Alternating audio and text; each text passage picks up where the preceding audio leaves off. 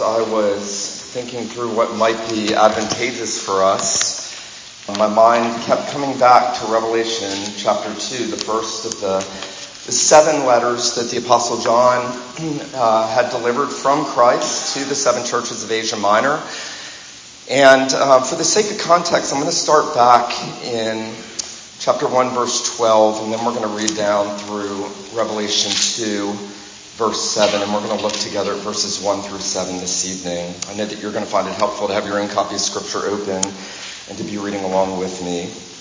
The Apostle John, as you know, is in prison on the island of Patmos for his testimony to Christ and his ministry of the Word, and when he is there, he gets the greatest revelation. The Lord opens the heavens, he brings him up, as it were, into the throne room.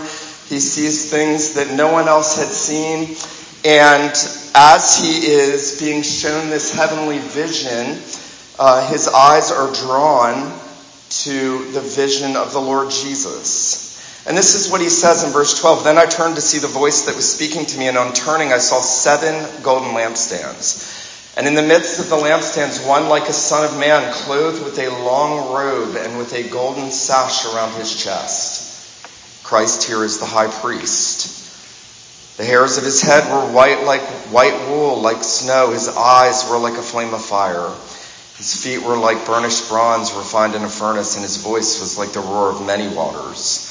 In his right hand he held seven stars, and from his mouth came a sharp, two-edged sword, and his face was like the sun shining in full strength. When I saw him, I fell at his feet as though dead, but he laid his hand on me, saying, Fear not, I am the first and the last the living one. I died, and behold, I am alive forevermore. And I have the keys of death and Hades.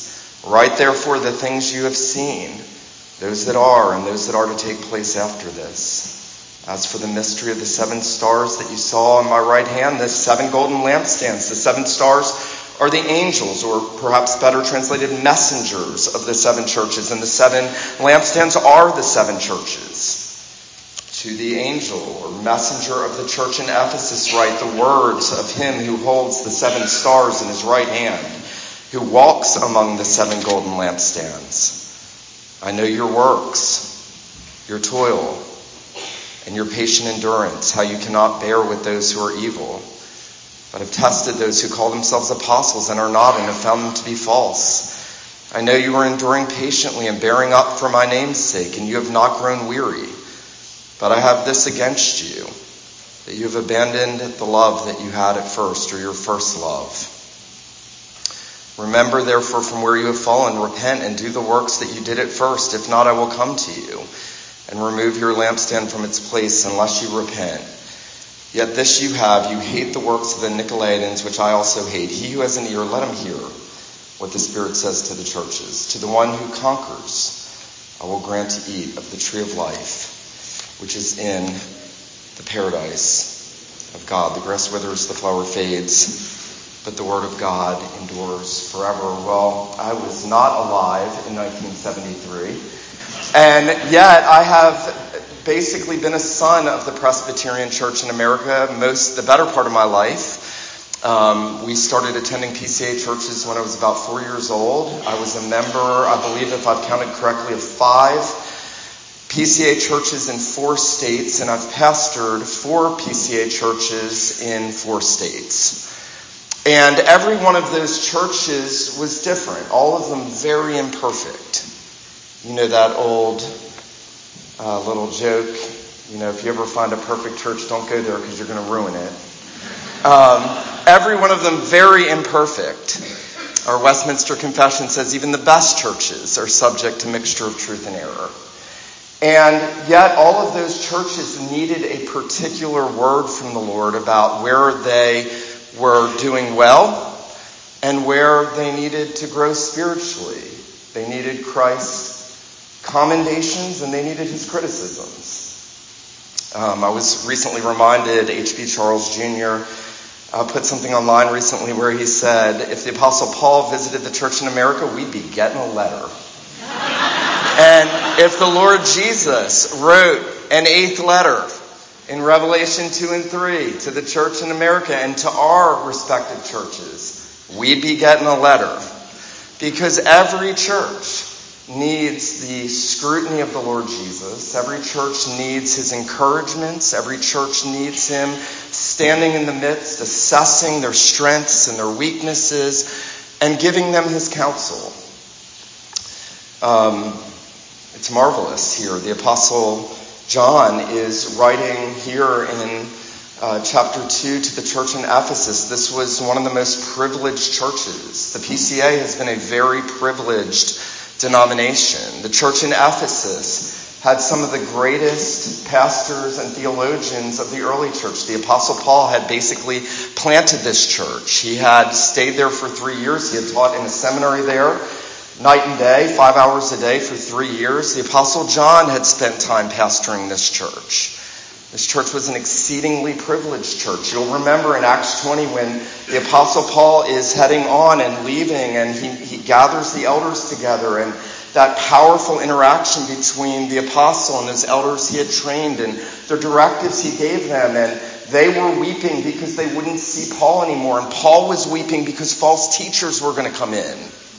And it was this powerful picture of the way in which the Lord was working in the church in Ephesus. And yet, when we come here to Revelation 2, we see that uh, the Lord Jesus still has concern for this church, and He's going to come to them, and He is standing in their midst, and He loves this church, and He knows everything about it, just like He knows everything about every one of our churches represented here. There's nothing hidden from the all searching eye of the Lord Jesus. And yet, he has a deep love for his church. Charles Spurgeon, listen to this, reflecting on this passage, said this Christ loved the church and gave himself for it. Every church, rightly so called, is to our Lord a more sublime thing than a constellation in the heavens. Don't miss that. Every church is to our Lord Jesus a more sublime thing than a constellation in the heavens. Spurgeon says, as he is precious to his saints, so they are precious to him. He cares little for empires, kingdoms, or republics. His heart is set on the kingdom of righteousness, of which his cross is the royal standard. And so it is the most loving thing that the Lord Jesus can do when he comes to his churches and he, and he brings his assessment of them. Here, as we look at this section, these seven verses tonight, I want us to consider just three things. First, I want us to consider Christ's commendation of this church. Then I want us to consider Christ's criticism of this church. And then I want us to consider Christ's counsel, the commendation, the criticism, and the counsel. We'll notice that the Apostle John tells us that here a messenger is bringing this message from Christ. Many of the old uh, Protestant theologians, you may not know this, uh, really took the, the reference to the angel of the church as to the pastors of the church, or to a messenger coming from the Apostle John and bringing the message to them. Um, if you really love the idea of each church having a special angel, I'm really sorry to disappoint you. But, but they had messengers that Christ was sending and bringing this message to. And notice that the Apostle John, there in verse 1, he draws off of that imagery in part, one aspect of that imagery of the Lord Jesus that he saw standing there as the great high priest in the middle of his church. And notice he says here the words of him who holds the seven stars in his right hand, who walks among the seven golden lampstands. Now listen very carefully.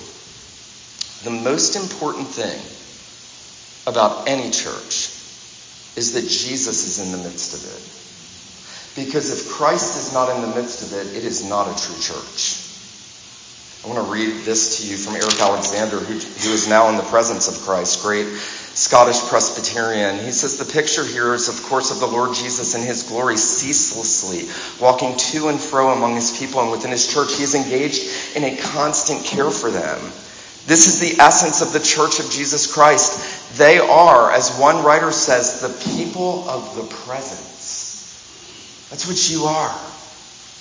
You are the people of the presence if the Lord Jesus stands among his church. Alexander says, that is the reality of the Lord Jesus Christ in the midst of his people, and it ought to be the supreme reality of our church. That's what makes a church. It is that the living Christ is there in the midst of them. And so as he comes and he is standing in the midst and he sees all things and he knows all things, the Lord Jesus' care and love, it, it manifests itself in him telling this particular church those particular things about its spiritual growth and declension. And as he first comes to them, he comes with a word of commendation. Notice he says, I know your works. There's nothing hidden from the Lord Jesus. He knows every single thing about every single church. And he says to this church, I know your works. I know your toil and your patient endurance. He's, he's actually going to set out three things in his commendation. He's number one going to commend them for their, their passion or their zeal for ministry. I know your works. They are, they are zealous. He, he says that, that you have not grown weary that they, they were laboring diligently. They were a fervent church. If you looked at the church in Ephesus, you probably wouldn't see any deficits. They, they were passionate in their ministry. They were persevering in the faith, probably in the midst of some sort of attacks against them in the culture. And, and the Lord Jesus says, I know your patient endurance, your, your perseverance. They didn't give up. They didn't quit. By the way, if you have any friends that are deconstructing, get as far away from whatever they are telling you because the Lord Jesus wants you to persevere in the faith. Jesus is commending zeal in ministry, perseverance in the faith. He says to them, I know you're enduring patiently. I know that you're bearing up for my name's sake. Um, those are good things for any of our churches we would be zealous in our service, that we would be persevering in the midst of a culture that is increasingly hostile to the message of the gospel. Those things are pleasing to the Lord Jesus. Um, as I was preparing this, and I'm saving that third commendation for you in just a moment, but when I was preparing this, I thought about how often I'm discouraged when I read the um, I call them opportunistic digital hirelings on Twitter who are always trashing the church. Where the church has failed, how awful the church is, how many people have been hurt by the church. Yeah, people have been hurt by the church, but you know what? It's Christ Church. And the Lord Jesus doesn't come and just throw the gauntlet down because if somebody throws the gauntlet down, people are going to pick it up and use it against you. He comes in love and he comes commending them for all the things they're doing right. And then he says, he commends them, and this is most important for us to consider. He commends their love of purity in the church passion, perseverance, purity. Notice this. He says, I know you are enduring patiently and bearing up for my name's sake. You have not grown weary. And, and notice this. He says, back in verse 2, he says, I know that you have tested those who call themselves apostles and are not and have found them to be false. This was a church that loved sound doctrine. You know, we live in a day when the better part of professing Christians could care less about theology. And that's devastating because Jesus cares about it. Because it's his church. And if you want to know how important sound doctrine is, you listen to the commendation of Christ to the church in Ephesus. And not just sound doctrine. He says, I know that you cannot bear with those who are evil.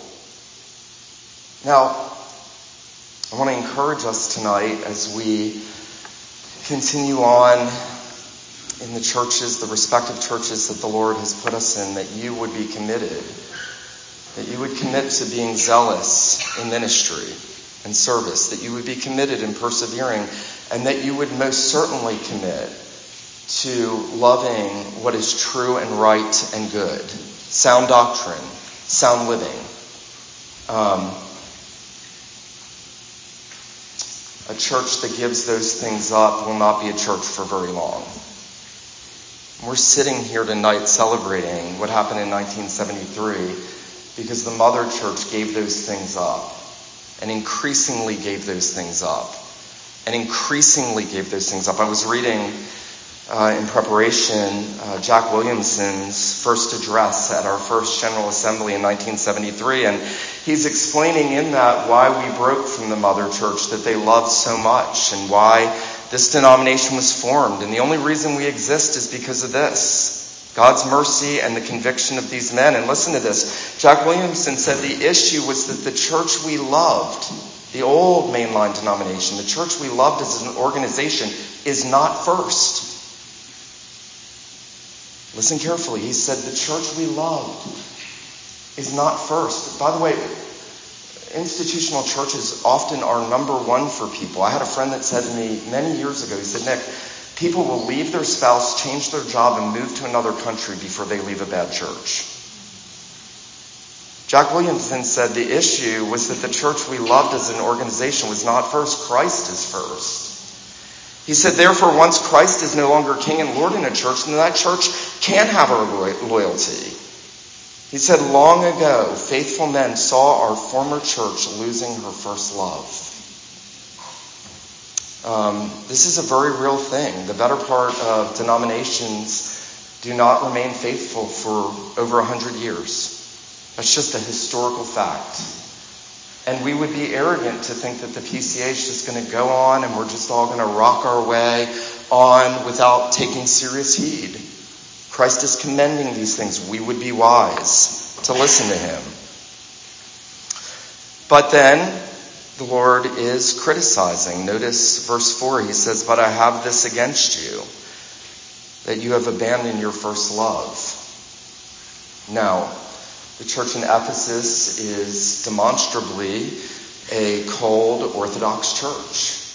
And I understand why so many people revolt against doctrinaire churches because it, it is often the case that churches that exalt doctrine to such a place of importance, and it ought to hold such a place of importance, oftentimes are cold and lifeless. That's just a fact. Um, that's why we had men like Jonathan Edwards praying for awakening, why there were concerts of prayer across the globe between ministers in the 18th century praying for awakening. It wasn't that the churches had given up sound doctrine so much as they were lifeless and cold. There was no spiritual vitality. They had left their first love. Um, the Lord Jesus wants you and me to love Him supremely as we did when he first converted us. As we were singing tonight, I was thinking back. I was converted out of so much darkness, drugs, rebellion, sexual immorality. And when the Lord converted me, I couldn't get through a hymn without just weeping every time. That's what the first love looks like. Realizing what Christ has done. Realizing that when Jesus is weighed down in agony in the garden and he's sweating great drops of blood, it's because of my sin.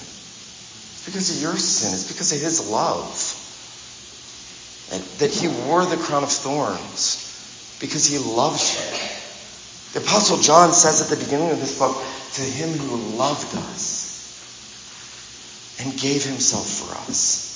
When the Apostle Paul thinks about his Christianity, the chief way that he can express it in Galatians 2 is that the Son of God loved me and gave himself for me. Paul never got over the love of Christ. The Apostle John never got over the love of Christ. That's why he's known as the Apostle of Love. The Apostle John saw something in Jesus so wonderful in his love toward him that he felt comfortable enough in leaning back on him and laying his head on his chest in the holiest and purest affection. Um, that's, I really believe what Jesus is talking about here when the Lord Jesus comes to restore Simon Peter and he comes with that threefold, do you love me? And, and you feel, you feel Peter's, you feel his emotions. At the end, he seems almost frustrated. You know that I love you. That, that what marks a Christian more than anything else is a true and real, a mysterious, a mystical love to Jesus because of Christ's love for us. And that can be lost. And that can be lost. In our experience, we can know that at the beginning of our Christian life. But as the years roll on and the hardships come and we allow ourselves to love things in the world more, the scales begin to tip. Robert Murray M'Cheyne, the great Scottish Presbyterian, in his sermon on this passage, said that the greatest enemy to keeping and nurturing love of Christ is love to the world. We know that, don't we? I don't need to know anything about you to know that that's true, because I know it's true of me.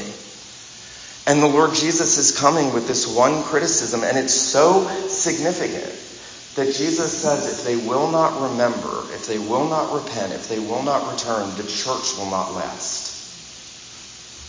And I'm going to say tonight if the PCA and our respective churches don't take these things to heart, Christ will remove the lampstand. You know, Jesus said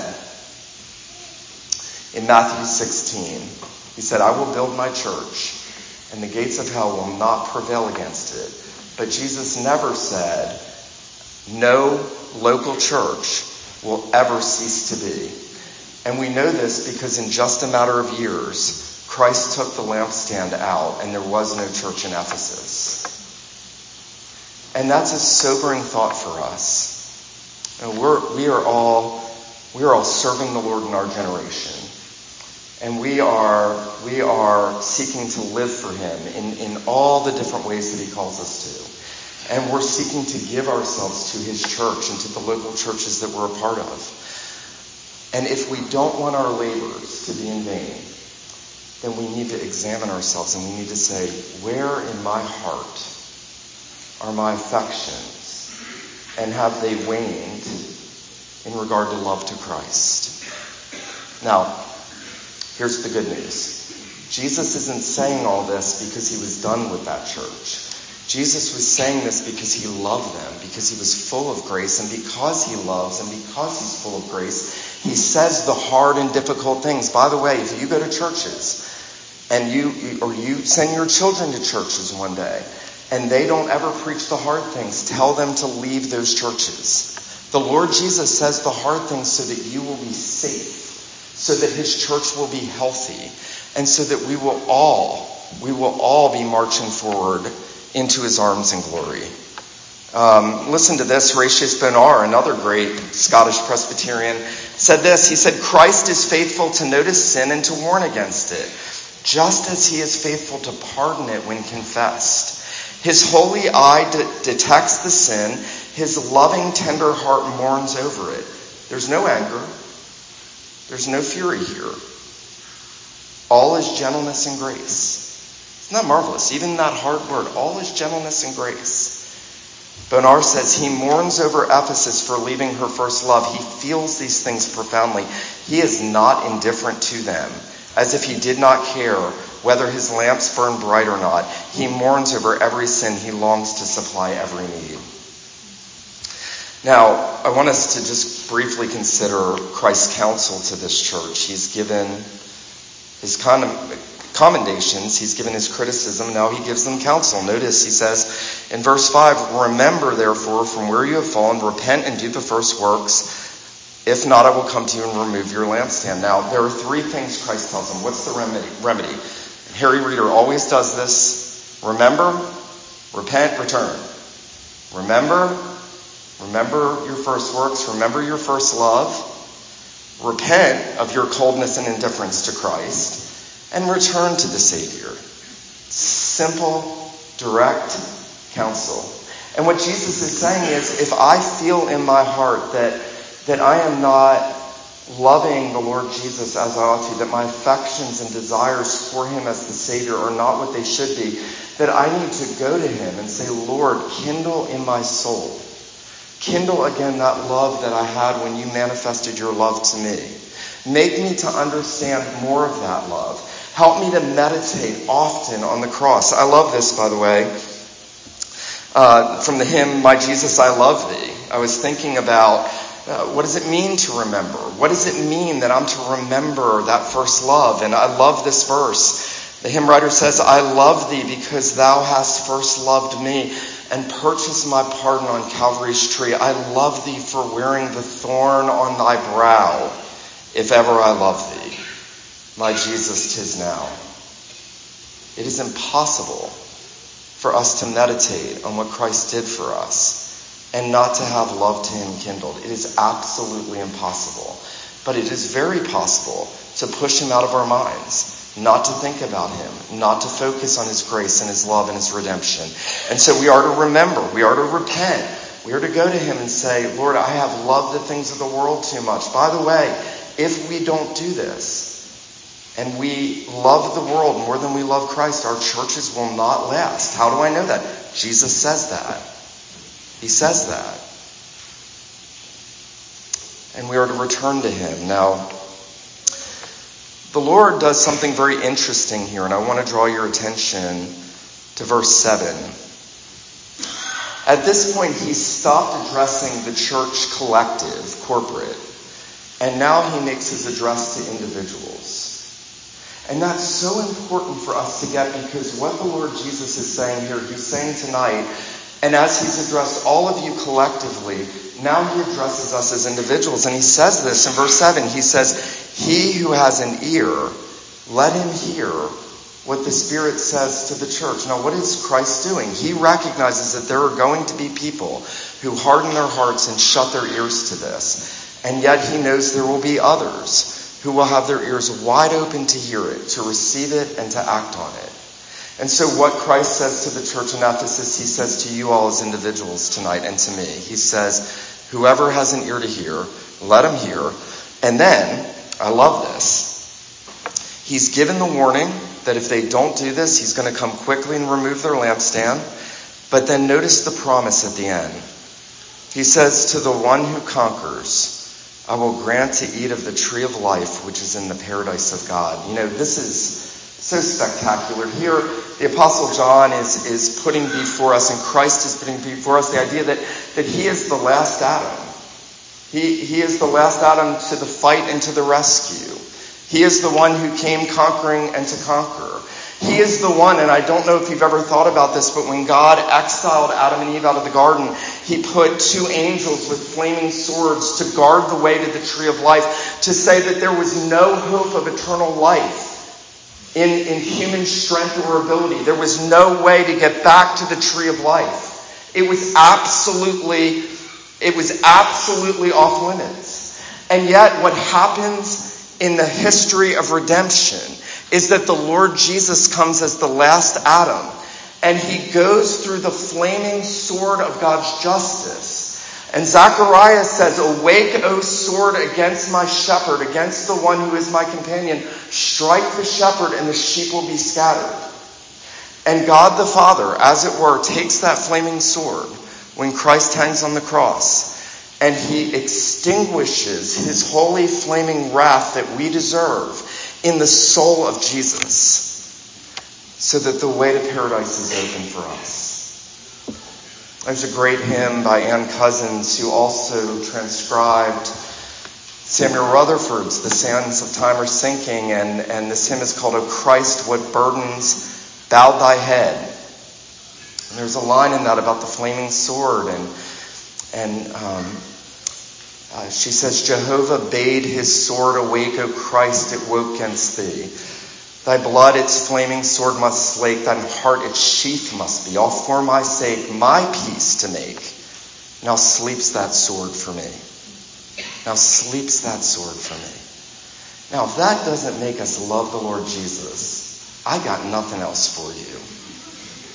He took all the wrath that we deserve for all eternity. And he says to the one who conquers, I'm going to grant to eat of the tree of life, which is in the midst of the paradise of God. Um, I'm not going to be alive in 50 years, I'm sure about that. But it may be that the PCA is here in 50 years, and it may not be here in 50 years. But what we can be sure of is to the one who overcomes, after America has come and gone, after the PCA has come and gone, after every other denomination, every other local church, every other kingdom, every other nation, for all eternity, those who overcome by faith in Christ, who are washed in the blood of the Lamb, and have returned to Him as their first love, are going to eat of the tree of life forever. And there's not going to be any criticism of the church in that day. We're going to have a perfect church of those that love Christ and who are feeding on him for all eternity. I hope that you'll be encouraged by this. I hope that you'll examine your own churches together. You would ask yourself, what would Christ's assessment be of, of our church? I hope that you would listen carefully to the things that he's commended because they're vital. That you would be passionate in your service. That you would persevere under difficulties. That you would love the purity of doctrine and practice. But that you would make it a priority to ensure that from the heart, the Lord Jesus is your first love. Because if he's not, he's going to remove our lampstands. And if he is, he's going to give us to eat of the tree of life forever. Forever.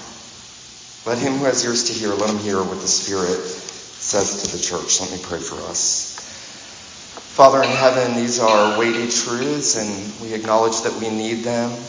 We do pray, our Lord Jesus, that you would have mercy on us. Where we have turned from you as our first love, would you give us grace to remember? to repent and to return to you.